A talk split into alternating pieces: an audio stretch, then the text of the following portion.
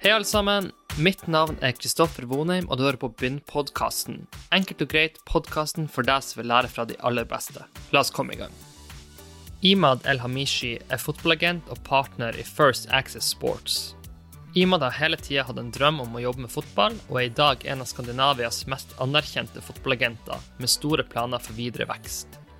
I denne episoden diskuterer vi hva Imad lærte av å bli lam etter en mislykka ryggoperasjon, hvordan han jobber med fotballspillerne sine, og hans beste tips til de som vil leve av hobbyen sin.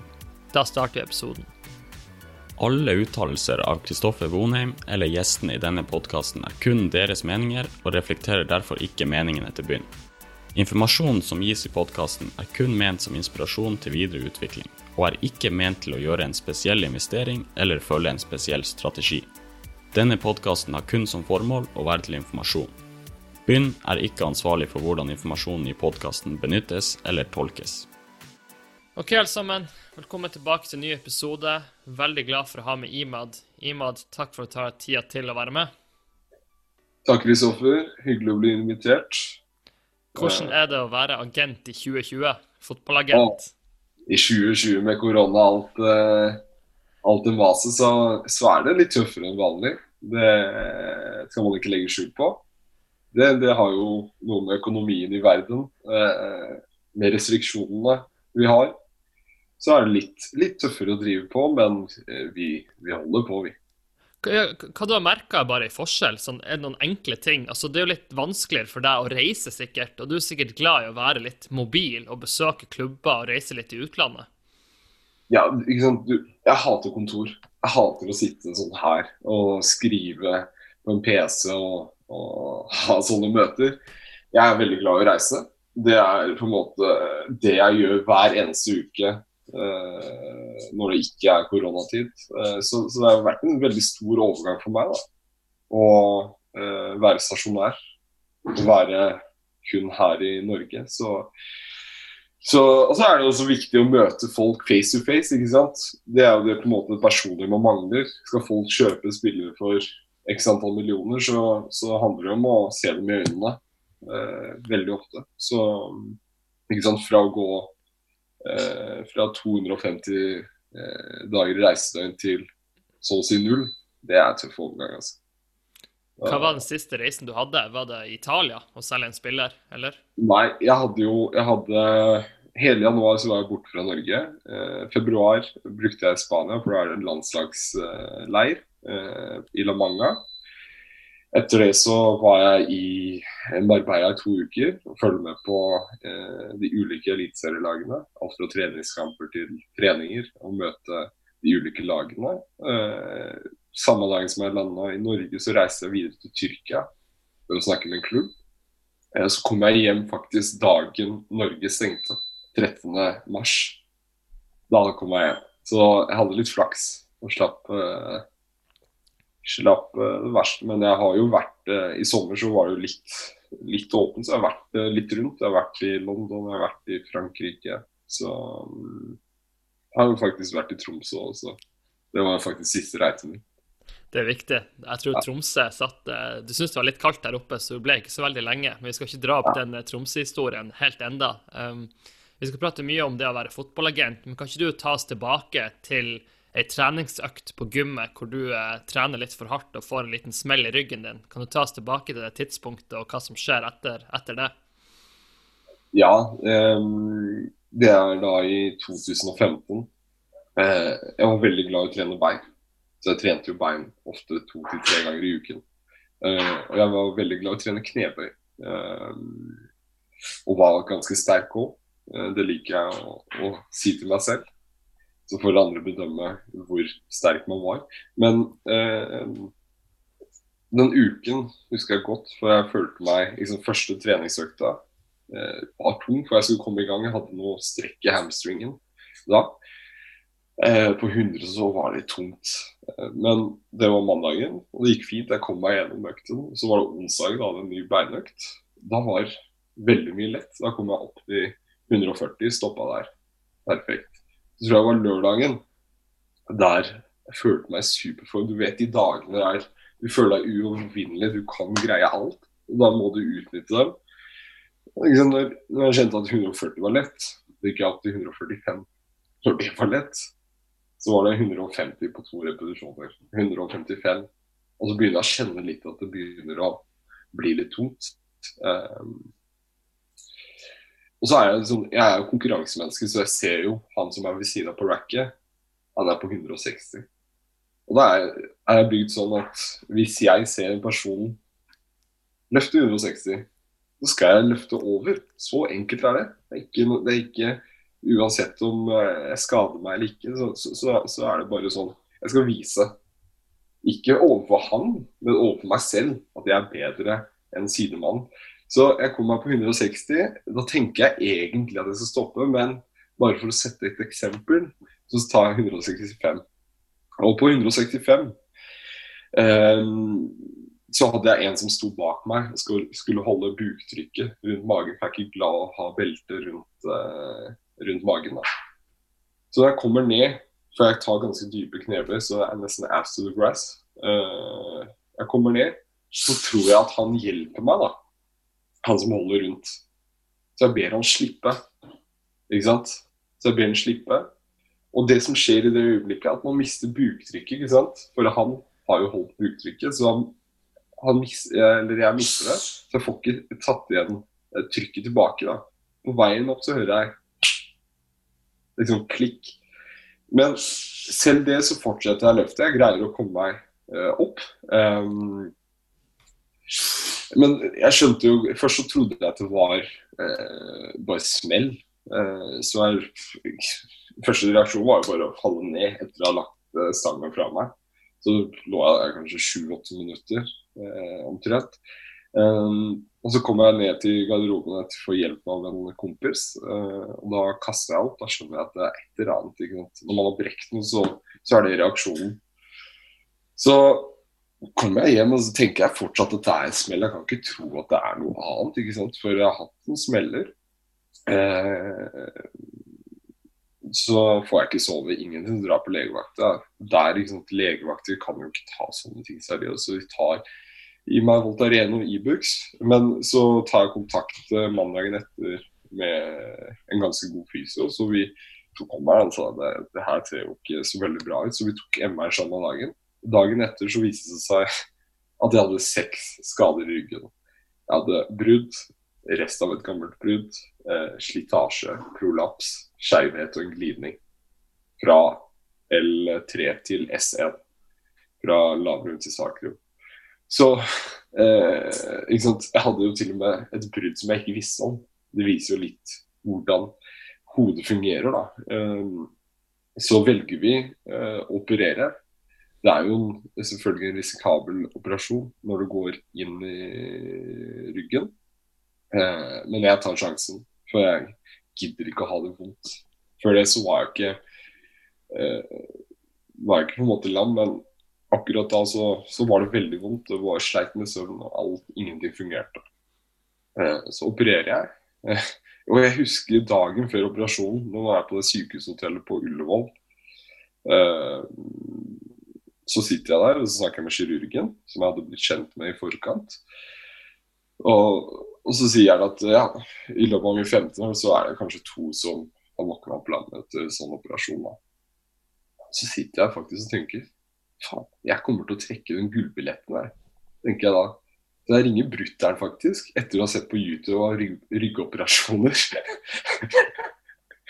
så jeg satt og så på Jeg satt inne i rommet der. Det morsomme her er at liksom, på Ullevål så har du sykehushotellet. Og så har du graveplass over på andre siden. Så jeg satt på stolen der, og så ser jeg på graveplassen, så har YouTube foran, foran, uh, foran meg og ser uh, Ser på en måte YouTube og ryggoperasjon ser bare helt jævlig ut. Du ser folk borer er nesten som å bygge et hus, ikke sant. Så ringer jeg brutter'n og sier hei, jeg gidder ikke operere, egentlig. For jeg, det kommer til å skje et eller annet, sier jeg. Nei, han sier det kommer til å gå bra. Jeg hadde det på følelsen, da. At uh, det er et eller annet som skurrer her. Så dagen etter um, Jeg fikk ikke sove om natta. 2006 jeg var den første på operasjonsbordet der. Uh, opererer ferdig. Og så er det sånn eh, etter operasjonen så kommer legene til deg og kjenner på deg. Og det som skjer med meg, da, er at de ikke får en reaksjon når de tar på meg. Eh, først så trodde de at det var lokalbedøvelsen de setter etter eh, en sånn operasjon.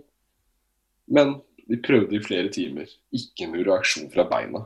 Det var helt dødt. Jeg kjente ikke at de tok på meg engang. Eh, jeg tenkte at det er sikkert bare fordi jeg dopa. Men så går det flere timer helt til ettermiddagen, så husker at jeg får beskjed. For når man er såpass dopa, så man, husker man bare små glimt av det hele. Jeg får beskjed om at uh, du skal ta bilder. Og så viser det seg, for de skulle sette inn seks skruer, to stag og tre titanbur, så viser det seg at de satte inn uh, titanburene altfor langt bakpå. Og de skadet neglene som går ned til beina. Så da ble jeg operert igjen da, uh, dagen etter. Så ble jeg operert enda en gang, så jeg opererte tre ganger uh, ryggen. Um, ja. Så, så jeg, var, jeg, var, faktisk lam.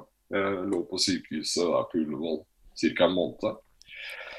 Og så ble jeg flyttet rundt til rehabiliteringssenteret. Eh, den følelsen der, Imad, den du hadde før du skulle ta operasjon, når du skjønner at det blir å gå galt, kan du mm. beskrive litt den følelsen? Fordi at det er sånn ofte man kan Man kan jo sitte på et fly og også tenke som en flyskrekk at nå detter flyet ned, men mm. bare sånn personlig, har du hatt den feelingen før i livet? Fordi at når du beskriver den følelsen at nå går det galt, hvordan mm. kan du beskrive den følelsen? Hadde du hatt den før, eller bare kjente du at nå, nå er det faktisk Jeg bare vet at det her går galt jeg har jo kjent det ved noen tilfeller, og den følelsen har faktisk rett iblant. ikke sant? Akkurat som den dagen. Uh, det er jo på en måte noe som kommer innvendig, det er ikke det du tenker på. Jeg tror ikke det er YouTube-kanalen eller YouTube-filmen jeg så på, eller den kirkegården på andre siden som gjorde at jeg tenkte sånn, men det var bare følelsen. ikke sant? At det kan skje meg. Uh, og sånn har jeg følt det eh, i par situasjoner. Og det, det, du, du, du, vet jo ikke noe før du går inn i de situasjonene. Så for meg, hvis jeg hadde backa off og sagt nei, jeg gidder ikke det, så hadde livet mitt uansett ja, fått den samme vendinga som jeg fikk med ryggoperasjon. Da. Så det var jo på en måte nesten bare å kaste seg i det um, og se hvordan det gikk. Men da når du får den her eh, smellen eller den feiloperasjonen, så når du sa den historien til meg, så du bare, det var et øyeblikk hvor du bare bestemte deg for at du skulle gå og bli helt normal igjen. Og når jeg møtte deg, så hadde jeg jo ingen forutsetning for å se at du har vært lam, f.eks. Eh, kan du fortelle litt om eh, det mindsettet, og hva er det som gjør at du bestemmer deg? Og også hvor tøft det var å beholde det løftet du ga til deg sjøl når du ligger alene eh, på natta på sykehuset, f.eks. Ja, ikke sant? De tingene jeg snakker om nå, snakker jeg ikke ofte om til folk, så det blir jo litt sånn eh, personlig og dypt. Men jeg husker eh, spesielt um, eh, rett etter operasjonen at når jeg så familien min eh, rundt den senga, så så jeg faktisk livet mitt i sakte film. Alt fra Det er helt sinnssykt. Det er en sinnssyk følelse. Du ser bare liksom sånn Alt går i sakte film fra barndommen til der du var. Så du ser eh, veldig mange ting eh, som blir bare borte. Og det tror jeg gjorde sånn at jeg tenkte ikke faen om det der skjer med meg. Jeg skal ikke bare være en historie. Jeg skal lage historien. Så enkelt. Så det var jo på en måte eh, Det var jo det som starta det hele. At eh, jeg skal ikke sitte der. Jeg skal ikke sitte i den stolen jeg skal komme meg opp på beina. Uansett hva legene sier i forhold til eh, hva jeg kan gjøre og ikke gjøre. Jeg kommer til å motbevise, motbevise dem det. Det farligste du kan si til meg, er at jeg ikke kan gjøre ting. Det er det verste du kan si. For da gjør jeg det. Ikke sant? Det er, det, det, det er ikke noe alternativ. Sier du til meg nå Hei, du får ikke det der til i meg. Skal jeg faen meg vise deg at jeg kommer til å få det til, og bedre enn det du tror. Ikke sant? Så, så etter hvert liksom, som ukene og månedene gikk liksom, På Ullevål så satt jeg faktisk og jobba med PC-en. Jeg satt med akkurat den PC-en jeg sitter på nå, eller sitter med nå, og jobba. eh, med fotball, telefoner, det var fordi i mitt hode så var jeg Jeg var fortsatt den samme Imad som før jeg ble lagt inn. Så jeg tror jo det veldig mye handler om at man ikke skal synes synd på seg selv. Eller eh, bare legge fra seg de tingene man gjør til vanlig. For det er det som skjer med veldig mange, er at når de får noe smeller i livet, at de bare plutselig oppfører seg normalt. Nei, unormalt. At de oppfører seg som en annen. Ikke sant? Skal bli en annen person. Og det er på en måte Det er fint, det. Jeg har ikke problemer med det. Men jeg er ikke bygd sånn. Ikke sant? Og det tror jeg er noe av nøkkelen for at jeg fortsatt sitter her i dag. Og kan gå, og kan løpe, og kan ta knebøy. Det er fordi jeg tenkte som en frisk person. Um, og så er det jo selvfølgelig, det er ikke bare gull og grønne skoger. Det var veldig tøft ikke sant? når man kommer inn på de ulike rehabiliteringsplassene. Jeg husker jo spesielt Det går jo veldig mye mentalt. Og da må du være mentalt eh, Ja, du må være sterk mentalt, og du må være robust. For du kommer til å ta imot veldig mye dritt. Eh, for fysiske smerter blir mennesker vant til uansett. Liksom, smerte er der for å lære deg noe. Det er vondt. Du blir vant til det. Vi er vanlige mennesker. Eh, men det er på en måte det mentale man må jobbe med. Det er jo det ikke sant? Når du ligger der helt alene, eh, et mørkt rom, eh, ingen rundt deg eh, eh, Ja, du er dopa, du har det vondt. Så er det grisetungt. For da innser du at leger, fysioterapeuter, eh, familie de kan ikke hjelpe deg. Det er du som må gjøre jobben selv.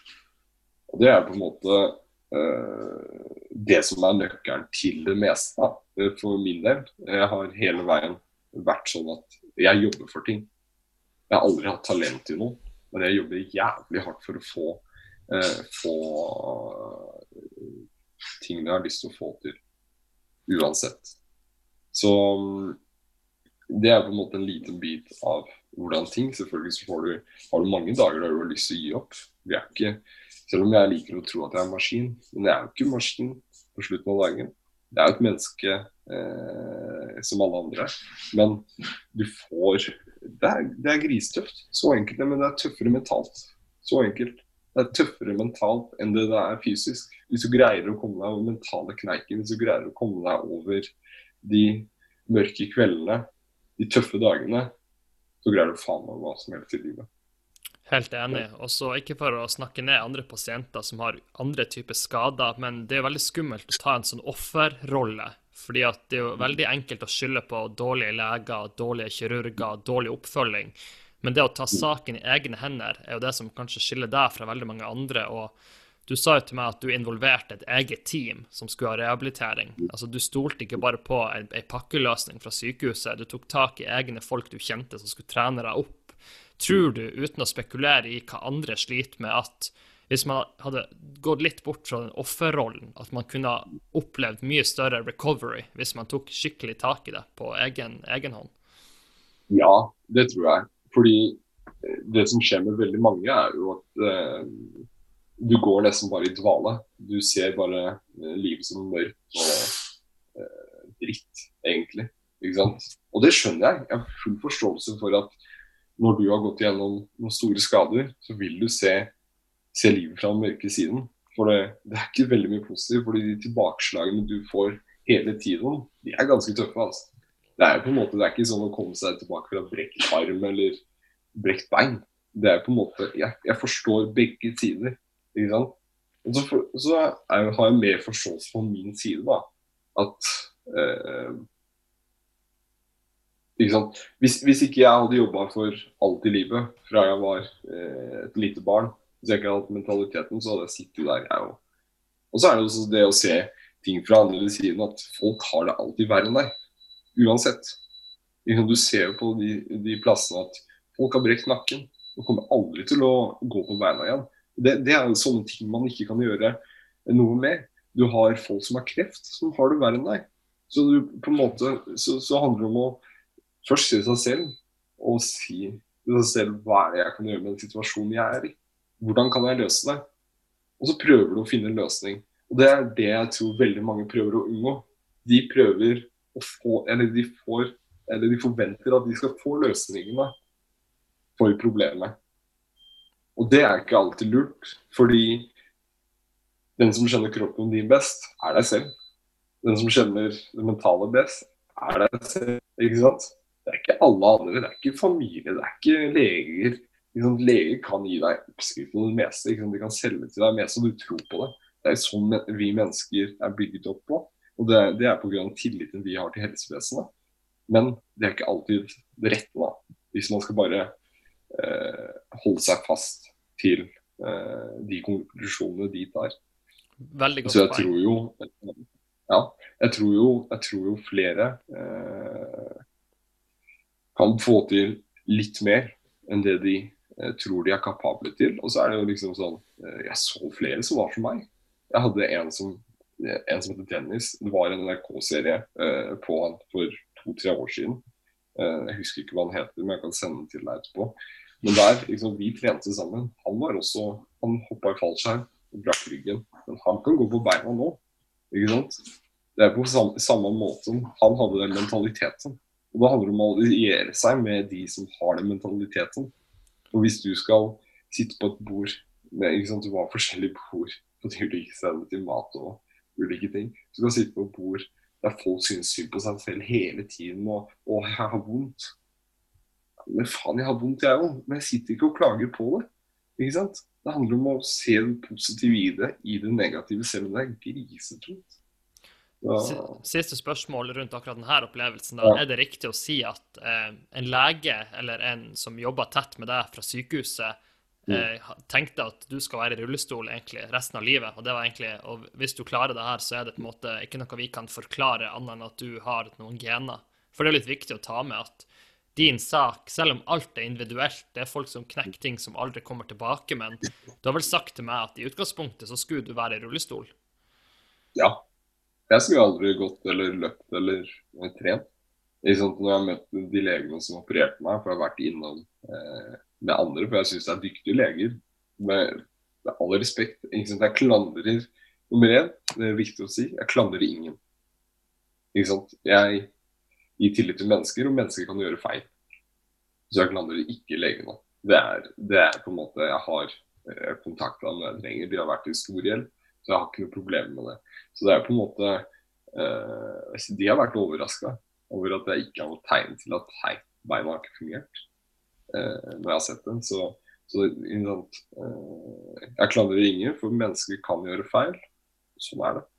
Det å være igjennom sånn her opplevelse, Imad Som sagt, du var jo fotballagent på en tida her, men du blir jo ikke mindre motivert i å skape resultater. Og et annet aspekt jeg også har lyst til å snakke litt om, er jo det at det er veldig lett å ødelegge karrieren sin i fotball. En skade Altså, vi har masse skrekkeksempler. Du kan sikkert nevne noen av de. Du er faktisk en agent som nå forstår hva det går i. Kan du fortelle litt om de erfaringene, og hvorfor du kanskje har blitt en enda bedre fotballagent etter det her? Nei, man får jo større forståelse over eh, hva folk går igjennom. Eh, liksom, Ryggskaden er den første skaden, men jeg har, jeg har operert hofta. Så jeg er jo operert litt overalt, så jeg har alltid hatt en forståelse av eh, hva det er å være skada. Men du får jo en enda mer menneskelig tilnærming til eh, spillerne dine, klientene dine. Eh, alt handler ikke om å prestere hele tiden. Eh, selvfølgelig så gjør det det, men samtidig så, så, så bør fokuset også være på hva kan du hjelpe dem med når det går dårlig. Du får jo noen verktøy som du har brukt på deg selv, som du igjen kan bruke på en skadet spiller, eller en spiller som eh, har eh, eh, dårlige perioder. Så, så det gir jo deg noen tilleggsverktøy som du kanskje ikke hadde tidligere. da. ek ekstremt relevant, og det er sikkert mange som vet det, og sikkert mange som ikke vet det. Men eh, han har starta mye av bunnen med William Fransen. Spilte jo mot Tottenham, var TIL-spiller og fikk en skade som gjør at han enda ikke nesten har rørt en ball i en Mm. profesjonell setting. Og det er klart at eh, hvis du jobber hele livet ditt for å bli proff, og du spiller mot Tottenham den ene dagen, og så spoler du noen måneder fram, så ligger du i senga i seks måneder. Det skjer jo mye i hodet ditt da. Ja, det skjer jo mye mentalt. Det skjer jo mye mentalt, ikke sant. Eh, si en fotballspiller kan jo få eh, være deprimert, som alle andre mennesker. Og den depresjonen kan enkelt komme når det går dårlig, eller når man får skader. ikke sant? For det er jo, det er jo på en måte en tøff reise man er igjennom, for det er noe man ikke er vant til. Det er ikke en del av hverdagen å være skada. Folk er vant til å knyte på seg fotballskoene hver eneste dag og sparke fotball uten smerter. Men på andre siden så, så, så får du ikke gjort det når du er skada. Og da må du på en måte eh, kjempe deg gjennom det. Og det er en tøff overgang for alle. I hvert fall med, hvis du driver med det du elsker. Sånn er det med all slags business. ikke sant? Er du, får du ikke lov til å drive med det du elsker, så blir det tøff for hodet. Det er ikke tøff fysisk, det er tøff for hodet igjen så kan det resultere at du eh, har det tøft fysisk også. Ta et eksempel på eh, Du har mange ulike spillere, vi trenger ikke å navngi dem enda, ja. men du, det er jo forskjell på dem. Og du har sett hvordan man takler en skade. Jeg tror jeg hørte en telefonsamtale når vi møttes i Tromsø, at eh, hvis du skader noen, er det en kjempefin mulighet til å bli bedre på andre ting. Men mm. det er ikke alle som har den mentaliteten i utgangspunktet. Kan du bare beskrive forskjellen i de spillerne du jobber med mentalt? For at alle er jo på forskjellige steder i livet sitt òg. Noen er ung, noen er erfaren, men også ung og har opplevd andre ting. Så du ser på en måte hele spekteret. Men det er ganske viktig å vite at det er et spekter i hvordan spillere tenker rundt de her tingene. Ja, alle er jo ikke like robuste. Alle har ikke eh, lik mentalitet. Så det er jo et stort sprang mellom de sterkeste og kanskje de smakene mentalt. Men det betyr jo ikke at de her ikke har sjans i livet. Men det handler jo om å eh, hjelpe dem til å skjønne, skjønne, hva de skal gjøre for å bli sterkere mentalt. På slutten av dagen, hvis du skal holde på en hel karriere innen fotball, fotballspiller, må du tåle mye, veldig mye dritt. Ikke sant? Vi ser jo nå eh, Ta eksempel utenom skader. Vi ser jo nå det har vært eh, rasismegreier i fotball som ikke er bra, ikke hører hjemme. Det har vært noe eh, homohet i fotball som ikke er bra. Det er plass for alle. Og det går jo på mentale for spillerne, ikke sant? Eh, for eksempel. Og da ser du karakter. Men på slutten av dagen så handler det om karakteren din. Eh, det er jo det, det som eh, avgjørende. ikke sant? Hvis du uh, er skada i si seks måneder, og ikke har greid å forbedre en ferdighet, så har du gjort noe feil. Så det handler jo om å eh, ikke bare se de negative sidene av det, men se på mulighetene til å bli bedre på ulike ting. da. Har du spillere som er helt ærlige med deg, som sier at de presterer bedre fordi at det ikke er publikum på kamper? For det kan jo også slå begge veier. Noen blir trigga av å ha 60 000 som roper og smeller, og noen tenker det er kanskje deilig å ha en treningskamp uten publikum. Jeg tror ikke det er noen som sier det direkte, ikke så vidt eller så, som jeg husker. Men eh, man kan jo se det. Man kan jo se at eh, prestasjonen er bedre når det er mindre folk. ikke sant? Eh, og så har du, ikke sant, I fotball så pleier vi å si sånn du har treningsspillere som er jævlig gode på trening. Så har du trening- og kampspillere. De er både gode på trening og kamp. Og så har du noen som er ræva på trening og gode i kamp. Ikke sant, så tror jeg de som er ræva på trening og gode i kamp, kan spille foran 100 000. Det samme med de som er eh, gode på trening og kamp. Men så har du de som er kun gode i trening. De greier ikke å det, takle det presset ute på banen. Det er derfor de ikke får vist de beste ferdighetene ute på banen.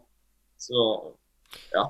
Fordi at det er vel sånn at vi, kunne, vi, kan nevne litt navn nå. altså Hvis du ser på Arsenal-spillere, så er det jo veldig sånn gøy å høre hvem de mener er best. Og da har du jo en type som kanskje Thomas Rosiski, som alle sier er den beste på trening.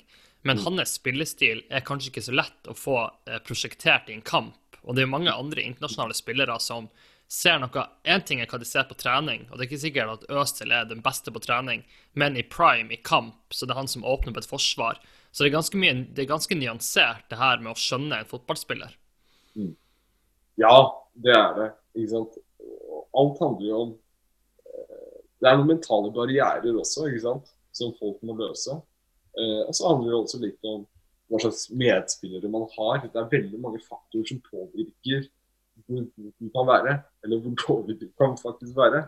Du ser jo hvis du hadde tatt ut eh, noen spillere fra et lag, så vil laget se helt annerledes ut.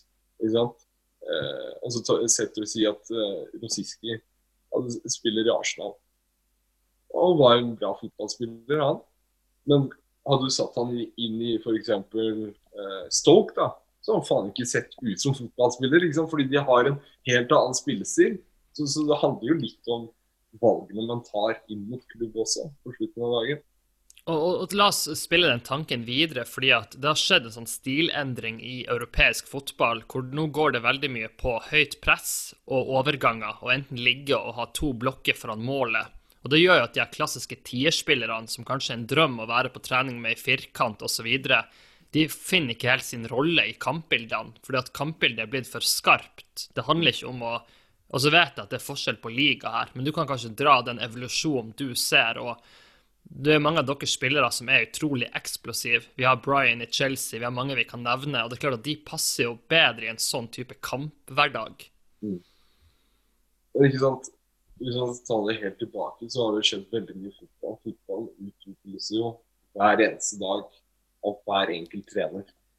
Hvis du ser tilbake i 2007, så kom Pep Guardiola inn. Da syns jeg han endra fotball helt Han drar det tilbake til Cruyff-tiden. Han begynte å spille totalfotball som ingen har sett maken til. Og eh, i den perioden han var i Barcelona da, så vant han jo så å si alle titler. Og det man så etter den perioden der, var at folk begynte å spille den type fotball. Hvis du ser bare nå i England, så er det mye eh, mer spillende enn det det var før. Det er flere spillende lag. Og så kom jo, ikke sant, og så har vi fått eh, liksom, så har vi den tyske maskinfotballen. Den har også kommet inn England. Hvis du ser på Liverpool Spillende, men direkte. Ikke sant?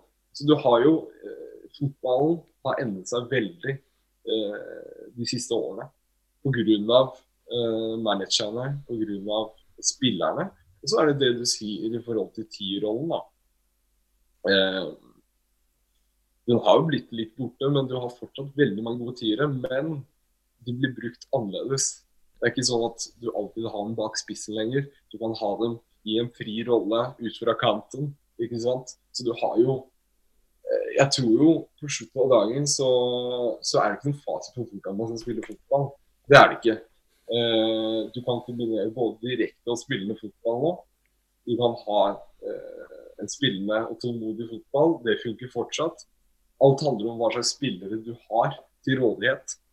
Så ja. Ta et eksempel som Newcastle, da. Eh, De har funnet at deres beste måte å ta poeng på, er å ligge helt nede og så ha to-tre kreative spillere som skal løse alt offensivt. Og det funker jo faktisk i fotball, fordi det er jo faktisk blitt sånn at jo mindre du har ballen, jo farligere er du når du har ballen i beina.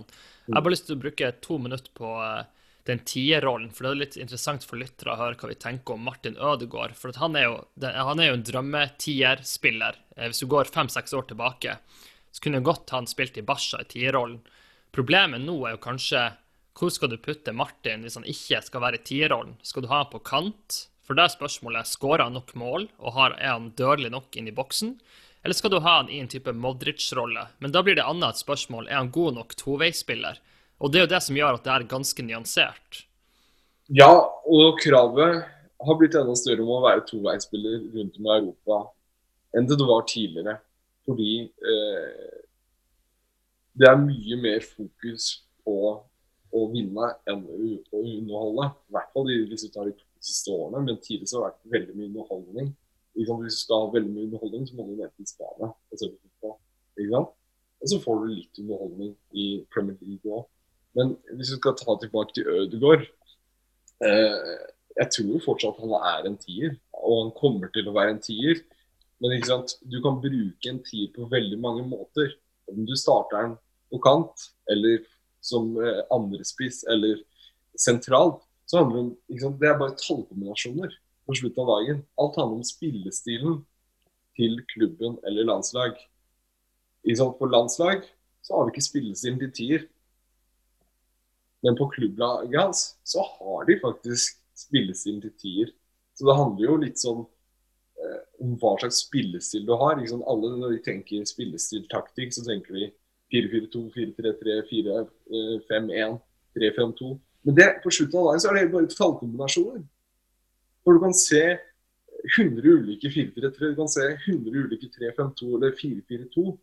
Alt handler om hva slags prinsipper du har offensivt og defensivt på slutten av dagen. Og hvis du ser uh, i de største ligaene, så, så, løper du veldig mye av toveis. Men jeg tror kravet bakover ikke er like stort som vi har det her i Norge. Veldig viktig poeng, fordi at det er jo på en måte Nå kom Wenger ut med sin bok, og jeg har fulgt han tett siden jeg har vært Arsenal-supporter, og han er jo veldig på det at han mener at fotball er litt mer sirkus og underholdning. Og Derfor stiller han seg tvilende til at vi skal bare ha maskinspill. Men det er kanskje her filosofiene kommer inn. Um, er du veldig sånn pragmatisk i måten du ser på fotball og tenker at alle har litt rett, eller har du også en sånn fantasi om at fotball er et underholdningsprodukt? Og hvis det her blir på en måte et krigføringsspill, så er det jo nesten, da nærmer vi oss jo heller mer å se på sjakk. Jeg, jeg, er veldig glad i spansk fotball. Jeg har vokst opp med spansk fotball. Og favorittlaget til Barcelona, så underholdning er på en måte en viktig del av fotballen for meg. Da. Det er også grunnen til at supportere betaler penger. Det er ikke for at laget ditt skal ligge bak og, kjøre kontringen. Det er på en måte det er vits å se på laget hver eneste helg og betale x antall tusen kroner i løpet av året. For meg så vil fotball alltid være underholdning. Det vil alltid være Ronaldinho smiler og eh, utfordrer tre-fire stykker og gir en fantastisk pasning. Eller Messi som drar av ti mann. Fotball vil for meg alltid være underholdning, og det, det må det være. Eller så vil interessen synke etter hvert. ikke sant? Og Det tror jeg også er noe av problemet til norsk fotball. Det er ikke, at det, det er ikke underholdende nok. ikke sant? Folk blir jo skuffet hver eneste gang de er på stadion, eller hver eneste gang vi ser på en landskamp. Fordi det blir eh, hypa opp hele veien, ikke sant. Så, så, jeg tror jo på slutten av dagen så må det være snev av underholdning i kombinasjon med at det er direkte. Eh, ja, jeg er ikke glad i å se på eh, fotball der du bare slår ballen og løper etter. For å si Det sånn. Det er en grunn til at det heter fotball. Det er en fot og en ball. De skal være i nærheten så ofte som mulig. Så Helt enig. Og bare for å ta et annet eksempel som jeg syns oppsummerer problemet kanskje med norsk fotball og fotball generelt, det er fordi at når jeg studerte i USA, så var jeg på en collegekamp i basketball. Og det her var på tida hvor uh, Warriors gjorde det bra med Stephen Curry og alle de guttene der, Splash Brothers. Men det de har skjønt, er jo at uh, kamp er jo et show. Og bare for meg å se hvordan håndhilsing de har før de går utpå, for meg det er en viktig del av produktet. Har du funnet på noe nytt på treningsfeltet? Og det er klart at Hvis hver spiller som er et av de råeste fysiske unikumene i verden, også har en spesialdesigna håndhilsen med alle lagkameratene, og LeBron James har sin eh, symbolikk før han går ut, hvor han kaster Jeg vet ikke hva han kaster opp i lufta. Det må jo være noe kalk eller noe fra turnhallen. Det er jo kult. Ja, men du må huske at igjen da, grunnen til at uh, fotball, soccer, i USA ikke er så populært, er at det ikke er nok underholdning. Det er ikke nok pauser. Hvis du er i hvilken som helst amerikansk idrett, så er det jo 15 pauser. Jeg har vært på basketballkamp i, i USA. Det er jo pauser hvert femte minutt. ikke sant? Det er det amerikanere liker. Vi kan jo ikke ha det. Liksom, vi er vant til ordentlig fotball. De, ikke sant? de vil ha soccer med 15 pauser. Det går jo ikke. Det er 15 minutter mellom første og andre omgang. Ferdig med saken. Eh, så kan man ha all underholdning på si. Men du kan jo ha profiler. Jeg synes, Ja, du bygger veldig mange ting. Og det gir deg kanskje mer penger, men er det virkelig verdt det? Skal vi ha 15 pauser som det er i amerikansk fotball og eh, i NBA og resten? Det er ikke poenget i det. Det er, liksom sånn, det er en grunn til at amerikanere liker alle andre idretter enn det de kaller soccer. Det, er, det, det sier jo seg selv. Det er ikke nok underholdning. Og det, det, ikke sant? Det er ikke sånn fotball. Jeg vil ikke at man skal i den retningen. Men, men, men, er på en måte bedre spillestil nok til å gjøre norsk fotball interessant? Trenger vi ikke litt andre parametere? Nei, vi trenger, vi trenger, mye mer. Vi trenger flere profiler i ligaen. Ikke sant? Um, det er ikke lenge siden man hadde fulle tribuner rundt om i Eliteserien. Om du hadde Vålinga Lyn, om du hadde Lillesund? Det handler jo om at det er mer interessante kamper. Og så er det jo liksom, det har vært diskusjon lenge på hvor mange lag skal det være i ligaen. Det som skjedde når de skrudde opp fra 14 lag til 16 lag, så skjedde det et eller annet. Jeg vet ikke hva som akkurat skjedde, men det ble flere uinteressante oppgjør. Og Det er de samme lagene som rykker opp og rykker ned nesten hver eneste gang. Så mm, jeg tror det har noe med det, og så har det noe med at eh, eh, ja, produktet eh, ikke er så bra som vi tror. La, la, oss gå litt tilbake til det du er kjent for å være en ekstremt flink fotballagent. Eh, mm. Mange har jo drømmen om å jobbe med hobbyen sin, og det er et privilegium at din jobb går i å i å endre liv til fotballspillere som får masse muligheter i utlandet. Du er ansvarlig for Ikke ansvarlig, men det har vært medvirka til at mange har et utenlandseventyr nå, mm. f.eks. Eh, jeg vet jo at det å bli en agent, det er ikke noe bare Du kommer ingen og banker på døra di og spør om du vil være fotballagent. Hvis du starter fra bunnen av, så er det knallhard jobbing. Mm. Ofte mye gratisarbeid i mange år. Du kan jo være født inn i det, men hvis du, man ikke er det, kan du bare kort oppsummere reisen til å bli en fotballagent? For det er ikke så lett som mange tror, kanskje. Nei, det er absolutt ikke lett, og det er vanskelig å komme seg inn i det. ikke sant? Eh, jeg startet med her i 2012.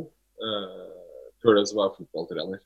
Jeg har Uefa B-lisens som fotballtrener. Jeg har trent på ulike lag. og hatt ulike roller i fotballklubb. Eh, og så møtte jeg på noen folk som igjen liksom, det handler om nettverk og fikk tilbud om å starte på en 10 stilling som scout for et firma som heter 10 Sport. Eh, da behandlet jeg egentlig den 10 som 100 eh, og gjorde en god jobb og gikk opp i stilling veldig eh.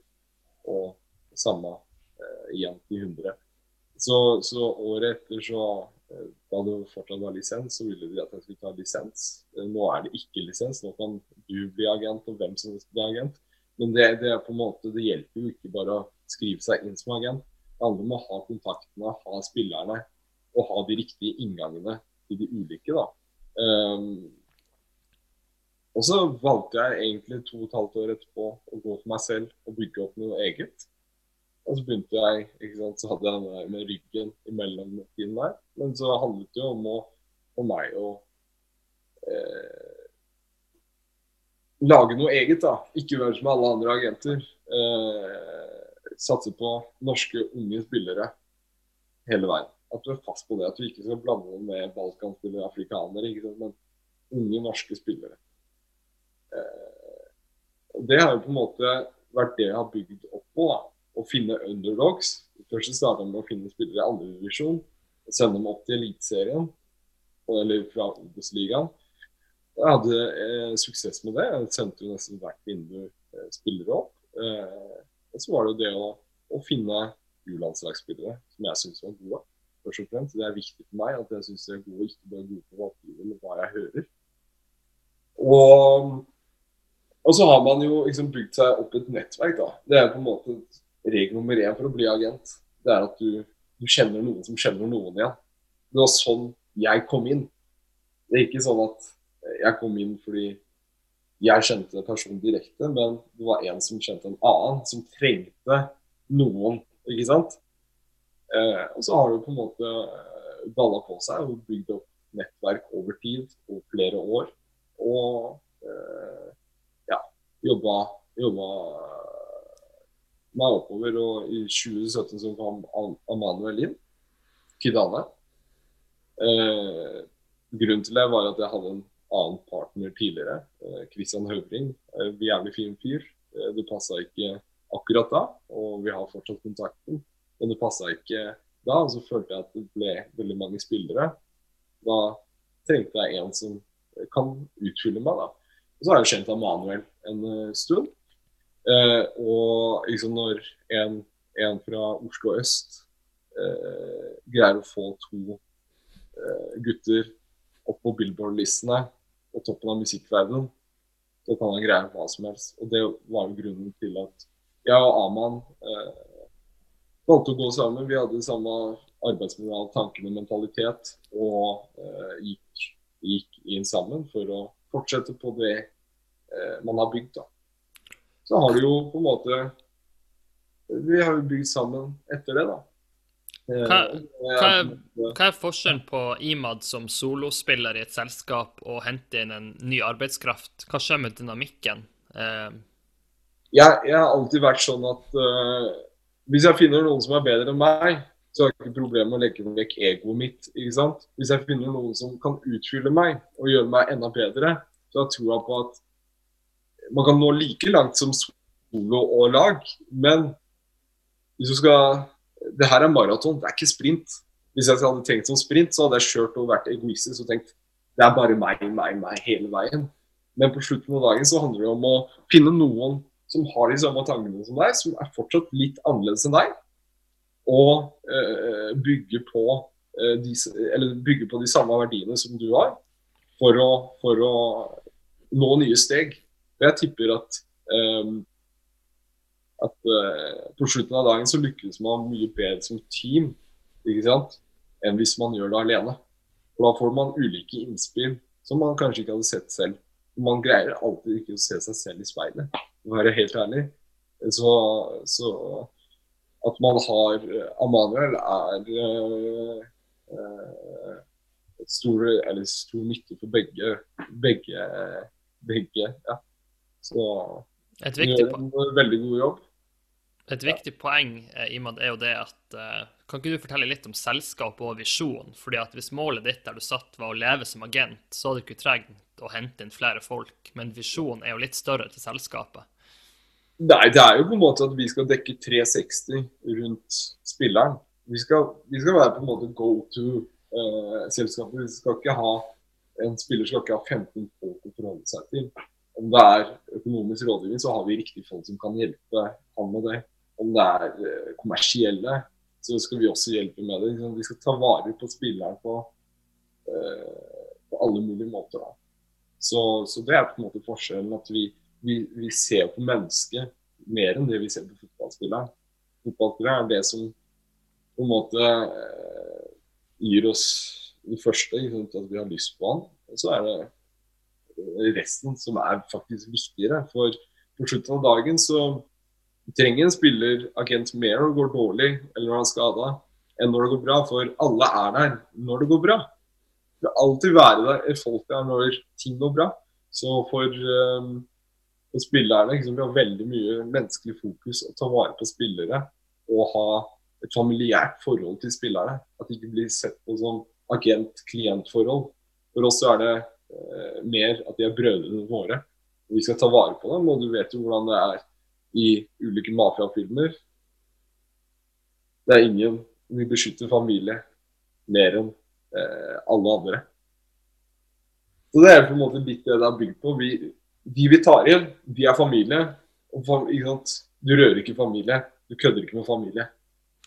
Fordi at en, en myte som mange har som ikke kjenner den industrien og fotballspillere som vi kjenner, det er jo det at man tror at de har det så bra, og de tjener masse penger, og de kan leve av det resten av livet. Realiteten er jo at en fotballspiller som kan spille i Premier League, han kan etter fem år være arbeidsledig og ikke ha penger. Ja, fordi, fordi det folk glemmer, er at man bygger seg et forbruk som er mye høyere enn en vanlig person som meg og deg, ikke sant? Det handler jo om at eh, den lønna de får ikke sant? Det er som jeg pleier å si, jo mer inntekter, jo mer utgifter. Sånn er det bare for alle. Ikke sant? Og en fotballspiller, du må huske at han vier veldig mye av sin tid. Man kan si, ikke sant? Det er sikkert veldig mange som kan si veldig mye mot det her, men vier veldig mye av sin tid til kun fotball. Da er det kun fotball. Kan ikke være med venner, kan ikke feste, kan ikke reise på ferie når alle andre gjør det. Eh, har rare arbeidstider. Når han er ferdig på jobb, så er folk fortsatt på jobb. Og så er det mye reisedager, mye trening, må ta vare på kosthold, eh, på kroppen, kosthold, søvn. Det er så veldig mange ting som spiller inn. Eh, og så er det bare en kickstart for livet. En fotballkarriere varer i snitt fra 12 til 15 år, maks. Så si at man ikke har investert pengene riktig, eller har gambla de bort, eller eh, brukt de på damer, brukt de på ting og tang, så er du jo fucked etter karrieren. Så enkelt. Så da, da, da er det viktig å ha gode rådgivere. Folk som piler deg i riktig retning. Men det du sier nå, det er ganske vanlig å være fucked etter karrieren. Ja. Det er, hvis du ser på statistikkene, så, så er det veldig mange Eboe som spilte for Arsenal. Han bodde jo i gata. Han har jo vært i Arsenal, vært i Galt. Han har hatt alle pengestedene. Så har han ikke hjem å bo, eller sted å bo. Så, så det er på en måte Uh, det er tøft. Det er ikke, vi skal ikke synes synd på fotballspillere. Det, det, er ikke det jeg prøver å uh, komme frem til. Vi skal ikke synes de har et fantastisk liv. De driver med det de elsker. De lever drømmen. Vi skal ikke synes synd på folk. ikke sant? Men jeg tror folk må bare skjønne at det er ikke bare det at de knytter på seg skoene og spiller hver eneste helg og får så og så mye betalt. Det er det ikke. Helt enig. Eh, la oss prate litt om hvordan du finner talenter. Eh, jeg har jo sagt, eller vi, vi var vel enige når vi møttes i Tromsø, at du er jo på mange måter en sånn eh, startup-investor. Fordi at du finner jo kanskje raw talent er 14-15-16-17 år, men hva den personen leverer om to-tre år, om han spiller som Mathias Nordmann i Russland, eller om han eh, spiller på et U23-lag i England og skal legge opp neste måned, det har jo du egentlig ikke så mye forutsetning for å vite, fordi at det er mye tilfeldighet og flaks. så hvordan ser det puslespillet ut i ditt hode når du finner et ungt talent? For det første så, så handler det om at uh, de vi ser ut skal ha en eller annen form for X-faktor. De skal ha noe som er sjeldent. Det du kanskje ser på som en god spiller, er kanskje ikke godt nok for oss. For Det alle ser på en kamp, det er obvious. Du, du, ser hvem som er god, med mindre du ikke kan fotball. Men for oss handler det om å se potensialet. Og det er den store forskjellen folk ikke skjønner. Det er veldig mange eh, venner og familie som kommer og sier han er god. Ja, men jeg, jeg, skjønner at han er god, han er god her og nå, men potensialet til å bli god, til å bli den spilleren vi ønsker at han skal bli, det er stor forskjell, og det er jævlig vanskelig. Det er ikke enkel jobb. Det er ikke, det er ikke på en måte ja, vi tar deg, du blir fotball. Det er ikke sånn det funker. Det handler jo om å har trent øye for det ikke sant, over tid. Og det kommer jo med erfaring. Jo flere ganger du gjør det, jo skarpere er du. Og selvfølgelig, som alle andre, så bommer vi også. ikke sant? Det er noen som har potensial, og så skjer det uforutsette ting på veien. Kan være skader. Det kan være at eh, de plutselig får seg en kjæreste som drar dem i, i, i ørene. Noen finner ut at fest og moro er bedre enn å spille fotball hver eneste helg. ikke? Så, så, det handler jo om For oss er det en risikosport. Vi må finne de riktige menneskene å investere tiden vår i. For tid er viktigere enn penger på slutten av dagen. Hvis vi kaster bort tiden vår på feil spiller, så har vi kasta bort kanskje to år av livet på å følge opp en spiller som vi får nada av. Ikke sant? Så, så eh, For oss så er det viktig å ha god oversikt og vite hvem, hvem er det vi tror har potensialet. Ikke i dag eller i morgen eller over i morgen å være god, men om to, tre, fire, fem år. Ikke sant? Det er det samme som aksjer. Du kan ikke gå inn og forvente at du får avkastning i morgen. Da må du finne på noe annet. Har du blitt lurt et eller annet sted eller lest en feil eh, artikkel eller fått en eh, mail fra Nigeria. Send meg bankkontonummeret ditt, og så sender jeg over en milliard dollar. Ikke sant? Poenget mitt er at eh, det handler om å se i det lange løpet hvor han er nå, så er det flere faktorer som spiller inn. ikke sant? Noen ganger så ser vi på foreldre hvor høye kan foreldre bli. Eller hvor høye kan spilleren bli. For det ser man på foreldre. Hvis du har en mor og en far som er på 1,60, så er det ikke sikkert han blir 1,80. ikke sant?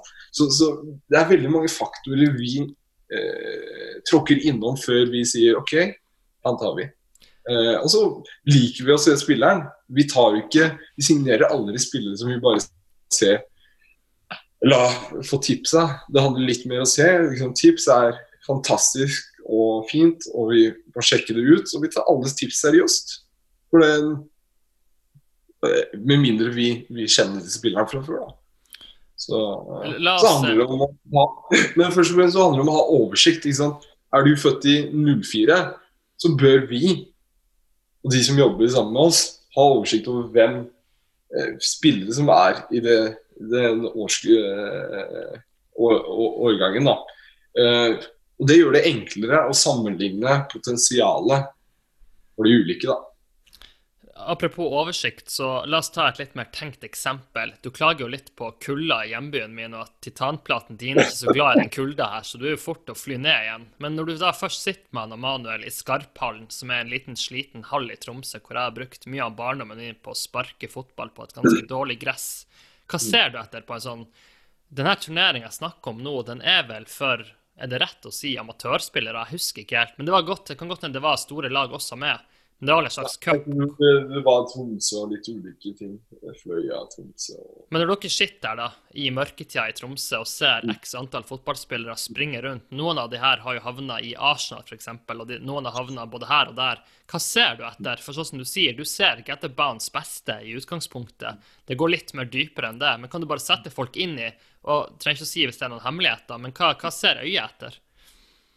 Nei, ikke sant. Hvis du tar eldre lag, så vet vi jo hvem som på en måte er bra fra før.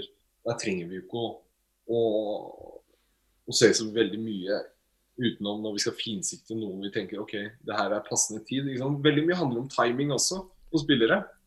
Liksom, noen har du ikke lyst til å signere med en gang, men kanskje riktig tid er om to år. Jeg har brukt to år, ja, både ett og to år på å finsikte spillere. Fordi magefølelsen har sagt ja, og hodet har sagt vent litt, la oss finne riktig timingen. Og så kan det hende at noen andre kommer i mellomtiden og tar den. Men, men for, for, oss så må vi være på en måte Kanskje ikke 100 men i hvert fall 85-90 sikre. For hvis vi skal investere tid og hodepine i ulike spillere, så, så, så, trenger vi, så trenger vi å være såpass sikre. Og når vi sier Skarphallen, da var vi på en måte da så vi bare litt for å få enda mer oversikt uh, og se hvordan folk utvikler seg. For det er jo viktig å følge utviklingen til folk. Så, det, så var det én finansierpallen der som dro til Arsenal, f.eks. Det er jo all honnør til han. Uh, det, det Ja. Timing, som du sier, er jo viktig også. Altså, Riktig sted, riktig tid. Det er veldig mange fotballspillere som har havna der. Det er ikke sant, En scout kommer og ser på, og så skal se på en spiller, men han ser en annen spiller ikke sant, som er bedre. Da har han vært på riktig plass til riktig tid. Det er jo, det er jo kult fordi det skjer.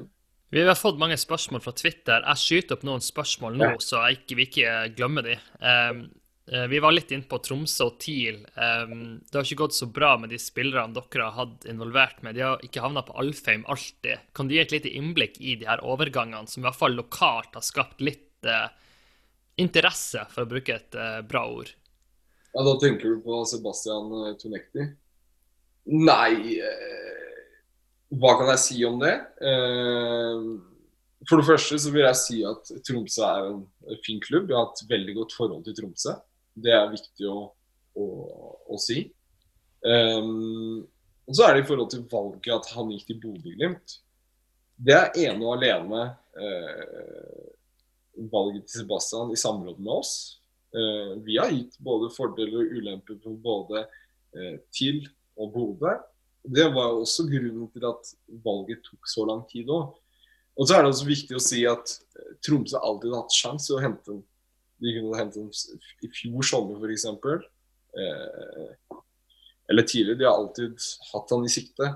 Så det, det, er på en måte Jeg tror jo Jeg skjønner jo at uh, man blir uh, sur og forbanna for at uh, man ikke fikk en. Så, sånn er det for alle klubber. Man blir jo litt sur og forbanna, men det tror jeg blir glemt på slutten av dagen. fordi de har jo også en forståelse for hvorfor han valgte Bodø.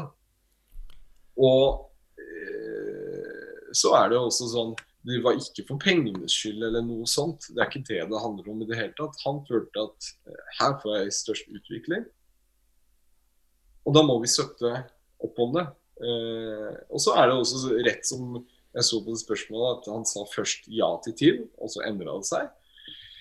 Uh, og Sånn er det jo med unge gutter. Du kan ikke kontrollere hva de tenker for, til enhver tid det kan gå fra ene dagen til den andre. Det er ikke første unggutten har opplevd det med. At ene dagen så bestemmer han seg for det, andre dagen så Nei, jeg vil gå for det. ikke sant? Det er sånn det er i ungdomstiden. Det er, det er tøft å ta valg.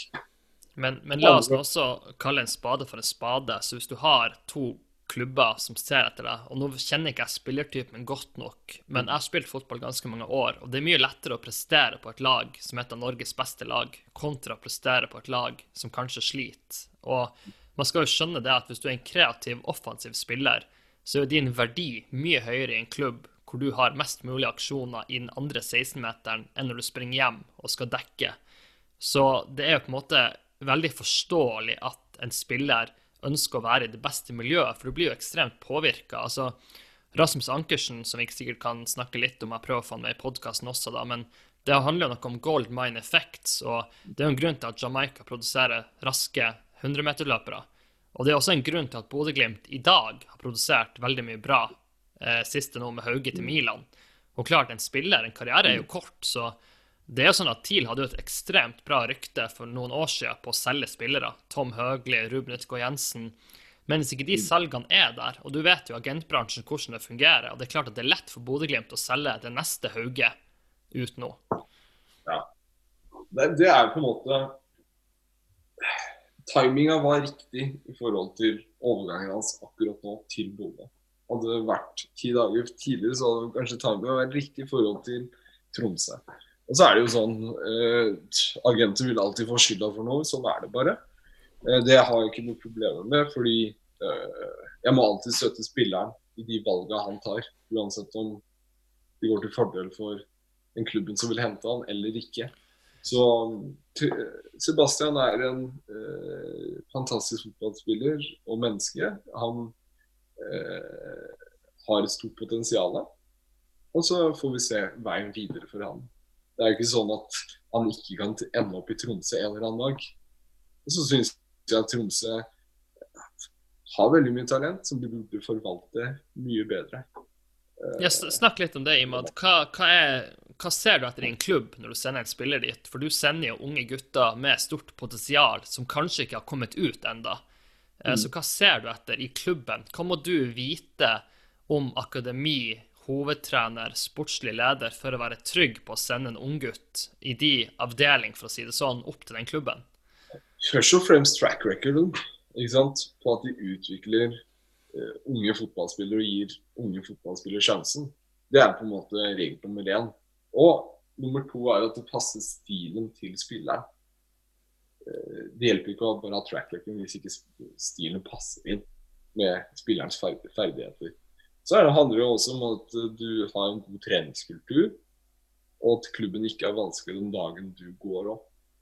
Så det er flere faktorer som spiller inn akkurat på det. Men det er veldig viktig nyanser å vite før du selger en spiller, for du blir også vurdert på de valgene du tar på vegne av spilleren. Hvis Iman ja. sier 'drar dit', og det er helt forferdelig opplevelse Da er det jeg som får hodepinen på slutten av dagen, hvis jeg har sagt noe feil. Så enkelt. Og det skjer vel ofte. Jeg skal ikke nevne noen spillere her, men det er vel folk som blir skuffa på deg også, på hva du presterer for de. Ja, det er naturlig, det. det liksom, vi, på slutten av dagen så er vi mennesker. Og det er jo ikke alltid alle skjønner hvorfor du tar de ulike valgene.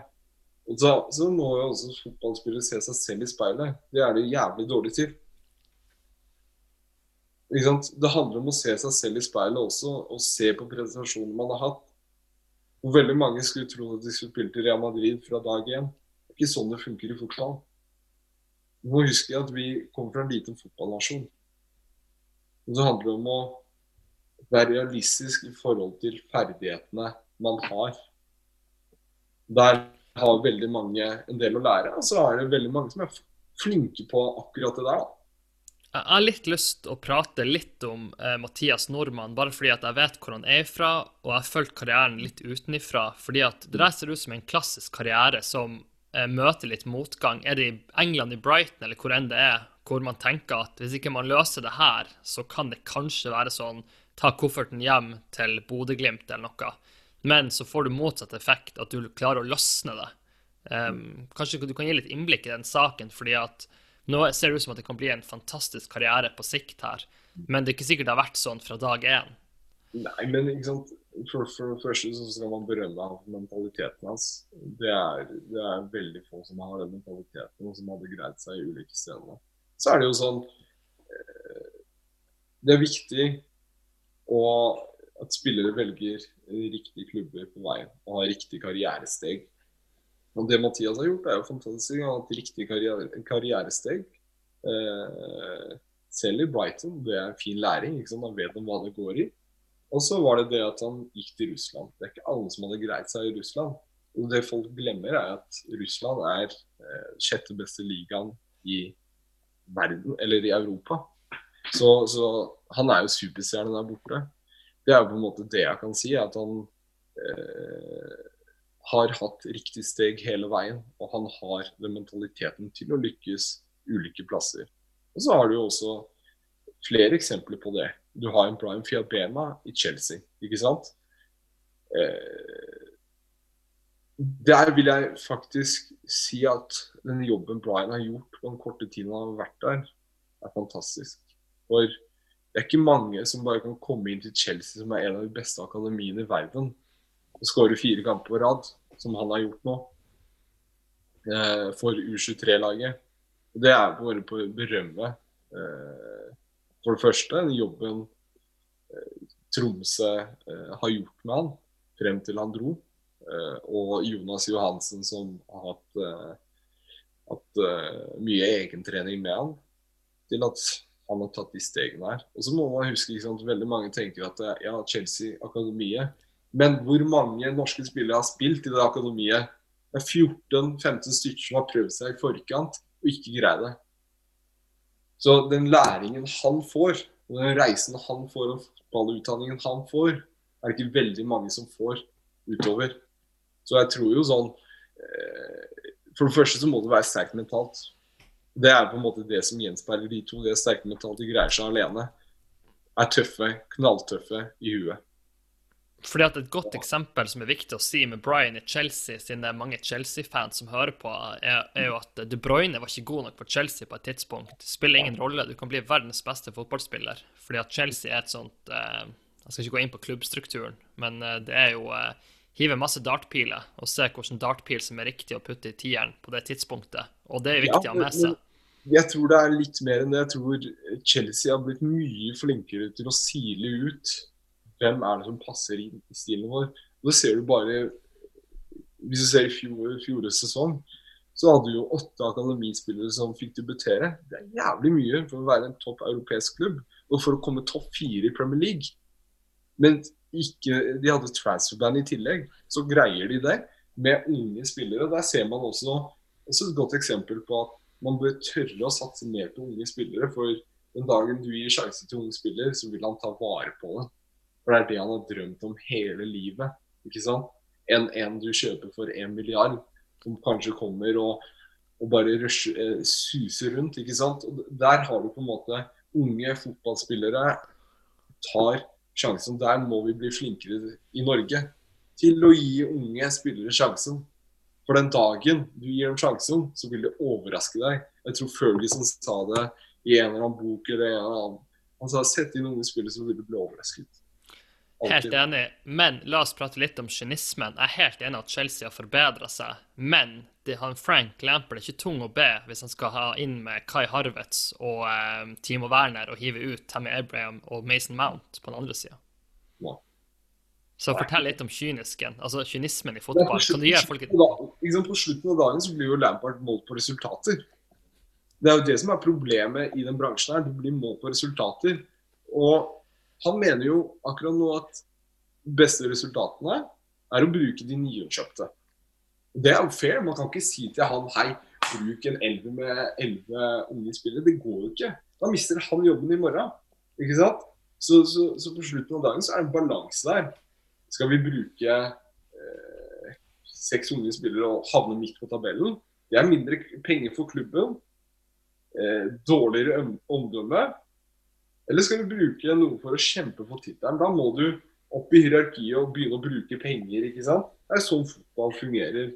Det er sånn, Jo mer penger du putter inn i aksjer, jo større avkastning får du. Akkurat det samme med fotballag i løpet av en sesong.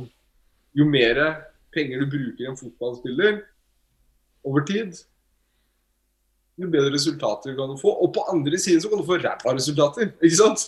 Du, har, du, er ikke garantert resultater hvis du henter tre-fire navn. Om du, om du, henter eh, Ronaldo eller Messi, du er ikke garantert resultater.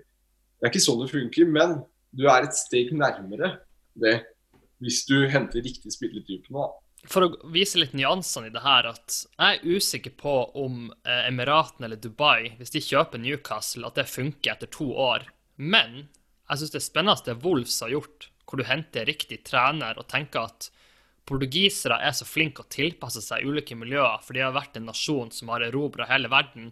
Så hvis vi henter en 15 portugisere hit, så blir de å trives i Wolves. Det er ikke sikkert at en fyr fra Paris eller Neymar har veldig lyst til å bo i Wolverhampton-området, eller hvor enn det er i England. Så det er også noe med nyansene der også. Sånn som du sier, penger er ikke nok, men hvis de brukes riktig, så er det et farlig middel. Ja, det er jo det. Og så er det jo på en måte sånn at uh, For veldig mange så handler det om, om å finne de riktige typene, de riktige karakterene. Det er det som kommer til å redde deg, hvis du finner riktig fotballspiller, men ikke riktig typen, så har du et problem. Så du må ha balanse mellom de to, ikke sant? Alltid. De går hånd i hånd. Så, så, så jeg tror jo liksom, scoutingen i dag av klubber handler jo også veldig mye om personligheten til spilleren. Det første en skal kanskje se på, er attituden til spilleren på banen. Hvordan reagerer han etter å ha mista ball? Hvordan reagerer han når han gjør det bra? Ikke sant? Hvordan er han i kroppsspråket? Er han våken? Eller er han nedenfor? Ikke sant? Det er veldig mange som spiller inn. De henter veldig mye personlighet også. Sant? Veldig mange klubber før de, utenlandske klubber før de henter en spiller, så har de gjerne en prat eller to, eller møter en ansikt til ansikt før de signerer på det papiret. For nå er det ikke, det er ikke sånn at eh, folk bare kasser penger for å kasse. Det er jo nesten sånn at du henter inn til en topplederjobb og så går du gjennom referanser. ikke sant? Det er også viktig. De hører med andre trenere. Du har nesten intervju med spillerne. Noen kjører mentale tester, psykologiske tester, så har du medisinsk test. Det er veldig mange parametere som må slå inn og kicke inn for at, uh, for at man skal uh, hente, hente en fotballspiller. Så De som tror at uh, en klubb bare betaler 300 millioner for å betale 300 millioner, så er det ikke da, da, da tror jeg ikke de har skjønt tegninga. Du er jo heldig som har opparbeida deg et ganske sånn stort globalt nettverk, og du har vært mye i London. Er det noen møter eller noen mennesker som har inspirert deg og liksom tenkt deg at oi, det her er en ny måte å tenke på? For det du deler nå, er jo litt sånn innovativt scouting og fotballarbeid, for du har jo veldig mange spennende samtaler med personer som er helt i lengderetninga på å få utviklinga videre i fotballen. For det er sånn som du sier, fotballen Når vi er ferdig med en samtale her, så har fotballen endra seg bitte litt. Det går ganske fort. Ja, og ikke sant. Jeg har alltid vært sånn at jeg skal prøve å lære noen ting av de jeg møter. Jeg er opptatt av å ikke kaste bort tid på folk jeg tror jeg ikke kan få noe ut av. Fordi tid for meg er ganske hellig. Det er viktig. Ikke sant? For det, det, er begrenset, det er ikke noe du får tilbake. Har du brukt tid på noe tull, så får du det tilbake etterpå. Det er ikke sånn at du har et regnskap. Men penger kan du få tilbake. ikke sant? Du kan alltid tape penger og vinne pengene tilbake på en eller annen måte. Hvis du er hustler, så greier du på en eller annen måte uansett. Men eh, poenget mitt er at alle mennesker har noen form for kvaliteter. Og så er det viktig å ta lærdom av ulike liksom, Om det er på Twitter, eller om det er når jeg snakker med deg, så har du kanskje noen kvaliteter som jeg kan få bruk for. Enten nå eller i fremtiden. Det vet man aldri. Men jeg er veldig opptatt av å møte mye mennesker. Det er derfor jeg savner å reise. Jeg er veldig opptatt av å, å se nye kulturer for å få forståelse for hvordan andre tenker. For det er jo det som skaper på en måte f.eks hat og eh, diskriminering. Det er fordi folk ikke skjønner ulike kulturer og ikke har forståelse for hvorfor mennesker tenker sånn. Så, så jeg savner jo den delen her nå i koronatider, der jeg er veldig mye ute i ulike land, ulike mennesker. Noen kaster jeg bort tiden på, den andre får jeg nytte av. Så det viktigste er at man liksom, Det jeg lærte, som kanskje jeg vil si er det viktigste helt i starten, er den som har mest informasjon til enhver tid, er den som alltid vinner. For du kan være Du trenger ikke å være en fantastisk scout eller en jævlig god fotballtitter, for å si det sånn. Men kommer du til informasjonen før alle andre, så er du et steg foran. Ikke sant? Og sånn tror jeg det er i de aller fleste businesser. Eh, tror jeg at, at eh, har du informasjonen og er i forkant med informasjonen som andre ikke får tak i, så vil du alltid vinne. Ikke sant?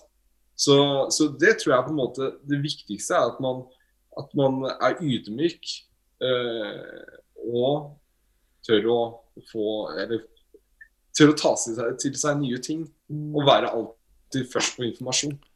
Ja, altså, et, et, godt eksempel på det Ima, det var når vi møttes i Tromsø, så jeg tenkte at vi skulle prate fotball i to-tre timer. Og så hadde det gått tre timer, og vi hadde prata egentlig om eh, Jeg tror ikke vi hadde prata så mye om fotball i det hele tatt, for å være helt ærlig. Og så ble du litt for sein i et møte, og jeg ble litt for sein dit jeg skulle. Og vi prata vel like mye om eh, Jeg husker ikke engang hva vi prata om. Jeg tror det var business og hiphop og muligheter, altså alt mellom himmel og jord. Mm. Men det sier noe også om at eh, selv om vi kanskje tenkte at vi skulle diskutere fotball, så var vi like interessert i eh, at du har vært lam, og hvordan du kom deg gjennom det, og alle de her tingene. Og det, du merker at det er jo det som betyr noe. fordi at jeg kunne ha sagt til deg at jeg har trua på en sjømataksje, men det er jo ikke det vi bruker tida på å diskutere, for den informasjonen kan du jo få hvis du ringer meg eh, dagen etterpå. Mm. Men det er jo det å skjønne nyansene, fordi at alt henger jo så jævlig sammen. Eh, så det hjelper jo ikke hvis jeg gir deg tips på en sjømataksje, og det hjelper ikke meg hvis du sier at denne spilleren blir verdens beste, for at det er for komplisert uansett.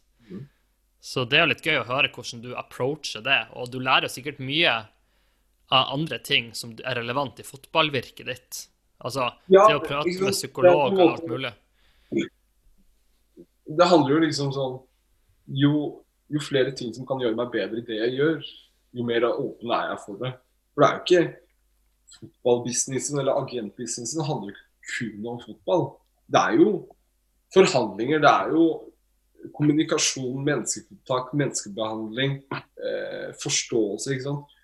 Jo mer man lærer av andre businesser, jo bedre er det for deg. For da har du andre verktøy som du kan bruke som konkurrenten din kanskje ikke har tilgang til. Så det handler om å være åpen og innovativ i måten du gjør ting. Vi er nødt til å utvikle oss hver eneste dag for å være der fremme. Vi er nødt til å være ydmyke i forhold til de tingene vi ikke kan. Vi kan ikke være verdensmester i alt.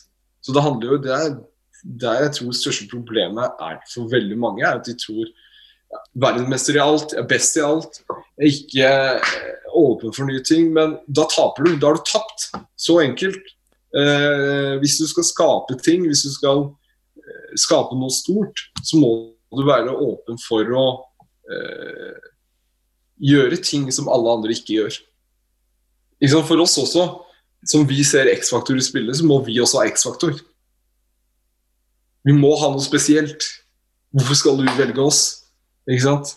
Hvis, sitte, hvis du hadde vært en spiller nå, hvis jeg hadde sittet og skrytt av hva jeg har gjort i alle år, og hele pakka er solgt for det og det, jeg har solgt han og han og bla, bla, bla, så hjelper ikke det deg noen ting. Det er erfaring for min del, men hva er det jeg kan gjøre for deg?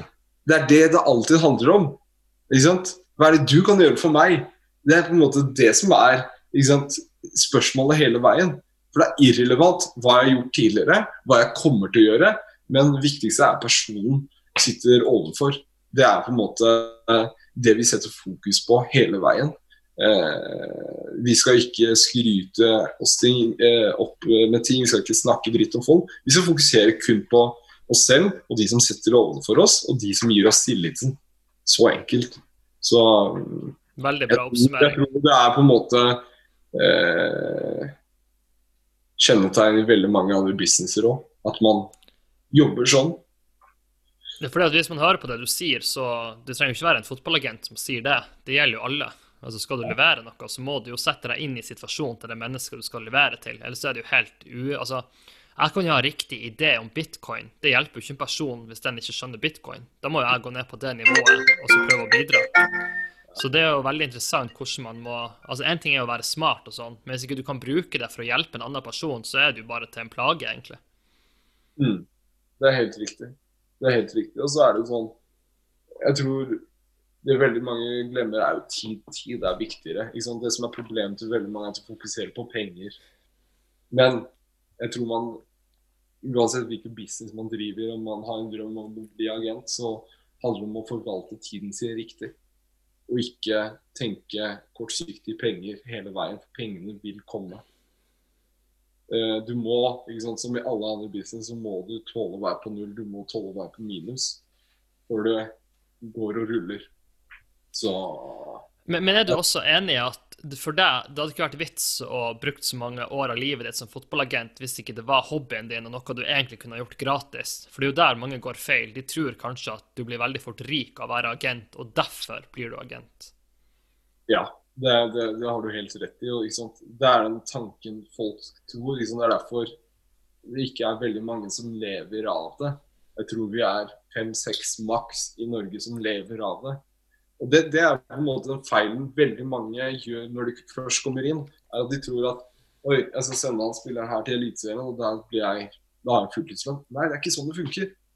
Først, Du må ta det i riktig rekkefølge. Først må du bygge deg eh, nettverk. Og så må du ha tillit liksom, til nettverket. Du må ha tillit til deg. Og så må du bygge opp et spillerportefølje. Den skal også ha tillit til at du gjør jobben og ikke at du er bare en som uh, suser rundt. Så, så, alt må gå riktig. Det er det samme som å bygge et hus. Du må bygge grunnmuren først. Det stabile.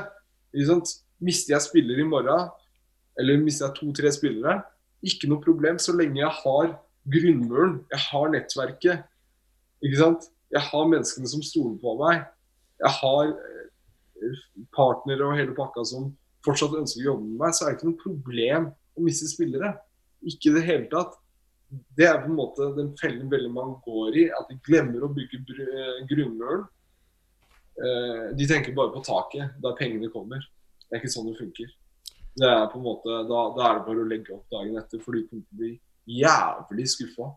Og det, det, Tanken har aldri vært der. Og så, så, er det liksom Jeg drar det alltid litt tilbake til de åtte månedene med rehabilitering det gjør jo noe med deg som person. Ikke sant? Du er så langt nede i livet. Det er ikke pengefokuset ditt. Da, finner du, da får du andre perspektiver eh, på livet, da. Ikke sant? Du får andre perspektiver som vil gjøre deg bedre, og vil gjøre businessen din bedre enn det den faktisk er. Og så lenge du fjerner fokuset fra penger, selv om penger er et godt verktøy, men jeg liker å se på penger som verktøy, hvis du bruker pengene riktig, så er det ikke nytte. Hvis du bruker dem feil, så er du idiot. Ikke sant? Så det er på en måte Jeg tror i all, alle bransjer så handler det om å bygge stabil grunnmur, stødig grunnmur. Og så kan du miste så mye på veien, for det kommer til å skje. Ikke sant? Man, ikke, man er ikke alltid på topp. Sånn er det bare. Kommer til å få noen smeller på veien. Kommer til å miste noen store profiler. Ikke noe problem. Men så lenge jeg holder meg ekte til visjonen min, og holder meg eh, ekte til eh, det som har vært hele veien, så går det helt fint. Liksom, for alt kan repareres, alt kan bygges om og om igjen. Hvis du har greid å bygge noe eh, liksom, Hvis du skal drive for deg selv, eller med sammen med andre, så må du tåle å tape alt for å vinne alt tilbake igjen. Hvis du ikke har de ballene der, så er det jo på en måte da, da bør du heller være ansatt et eller annet sted. Det er veldig bra oppsummert, og jeg tror det eneste jeg vil legge til eh, på den husanalogien, det er at vær nå også bare bevisst på hvor du bygger huset. For noen har lyst til å bygge huset i Spania, noen vil bygge huset på en fjell hvor ikke det er noen mennesker, og noen vil bygge det i havet. Så det kommer stormer uansett, men det er forskjell å stå i en storm ute i Atlanterhavet og være i en storby og hvor du har det huset ditt. Så man skal også være bevisst på hvor man bygger opp det huset, hvis huset er å bygge sitt eget selskap. fordi at miljøet rundt deg påvirker også hvordan Hvis ikke du trives i det miljøet du bygger huset ditt i, så blir det ikke et bra liv uansett, egentlig, hvordan det er finvær eller regnvær. Og det, det, er på en måte, det har vært bevisst på hele veien. ikke sant? Hvis man skal dra tilbake til barndommen min, så tror jeg jeg begynte å gå med Aftenposten-sentrale første år på videregående. Og Der tror jeg business-mindsetet starta egentlig fordi eh, da hadde man en rute på 50 minutter, altså kaste aviser.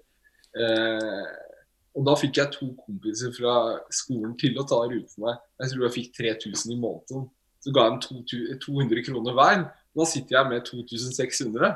Liksom der starter hustler-historien. da. Så har man på en måte vært innom salg, man har vært i, jeg har også utdannelse som PT. vært innom treningssenter. ikke sant?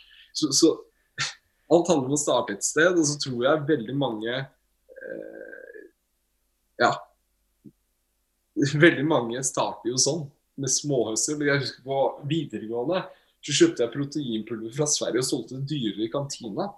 Det er liksom sånn, Jeg har vært innom jævlig mye. Jeg, mener at jeg kan selge stein. Jeg kan selge hva som helst. ikke sant? Så du, du må ha noen kvaliteter. Det gjelder ikke bare ønsket om å bli agent. Det er mer enn det. Du må ha salgskvaliteter, du må ha forhandlingskvaliteter, du må ha menneskelige kvaliteter. Du må ha, ikke sant? Jeg kan sitte og prate med Grete på 80 og være på nivå med henne. Jeg kan sitte og prate med nevøen min på fem år og være like barnslig. Eller sønnen til eh, Amanuel på tre år og være helt lik han. Det handler om å ha de kvalitetene og bygge opp under det. Uh, og det, det, er ikke sånn du får på en dag, men det handler om å bygge over tid og kjenne mennesker og være menneskekjenner. Så. det egentlig en perfekt avslutning, i og med at hvor, eh, hvor folk kan få tak i deg hvis de har lyst til å komme i kontakt. Er Twitter best, eller hvor liker du å ta kontakt med ja. folk hvis de har henvendelser? Nei, Twitter, uh, Twitter funker, Instagram funker. Uh, LinkedIn. Eller så er du på en fotballstadion. Det kommer sånn 100, 100 meldinger. 'Han spilleren her er god, han. Det får jeg nok av hver eneste dag, så, så går det fint. Ingenting av det. Ikke, ikke noe hjemmesnekra YouTube-klipp. Kom heller på en kamp, kanskje. Det er bedre å se spilleren live. Det er det beste. Veldig bra avslutning. Tusen takk for at du tok deg tida til å være med, i og med at det var utrolig gøy. Takk til Kristoffer. Det var veldig hyggelig å være med. Hei, alle sammen. Kristoffer her igjen. Jeg håper du likte episoden og lærte noe nytt. Hvis du har tid og lyst, hjelper det oss stort hvis du legger igjen en positiv omtale av podkasten, og at du deler den med venner og nettverk. Vil du ha kontakt med meg, er den enkleste måten å gjøre det på gjennom Twitter at Chris Vonheim. Nok en gang, tusen takk for at du lytta på, og jeg håper vi ses igjen i neste episode.